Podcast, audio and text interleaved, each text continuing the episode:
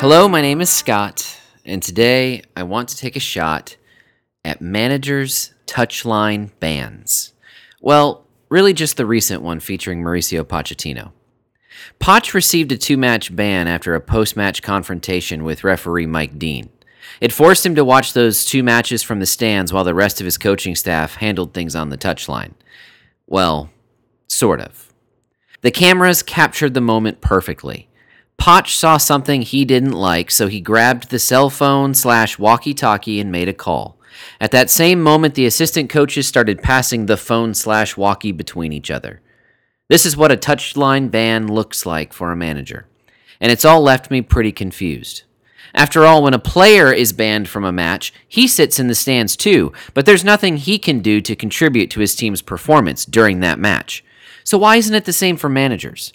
Why shouldn't a manager, if he is banned, be prevented from contributing to his team's performance as well? Surely it's possible. You police the touchline and the team's bench to ensure that there's no use of technology that could be coming from the manager to the rest of the coaching staff and or squad. You force all of the decisions to be made by the coaches who haven't been banned. Without that requirement, there's nothing banned except the manager's feet from the touchline. I guess in that sense, no one is lying to us. After all, it is literally called a touchline ban. However, what is it really that you're doing under the current circumstances? Seems like it could hardly be considered a minor inconvenience. I'm guessing that the same phone slash walkie could even be used on speaker to get a halftime speech from the banned manager to the club in the locker room. No, there's really nothing punishing at all about this.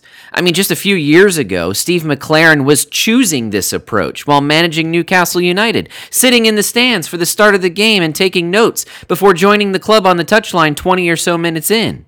It's all very ridiculous. And just to be clear, I don't blame Poch in the least for doing what he did.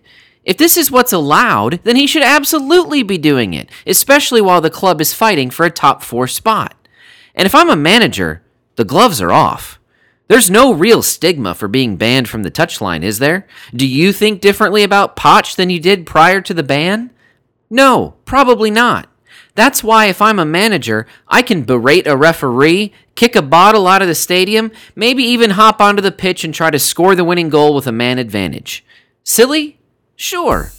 But no sillier than the notion of a managerial touchline ban in today's Premier League.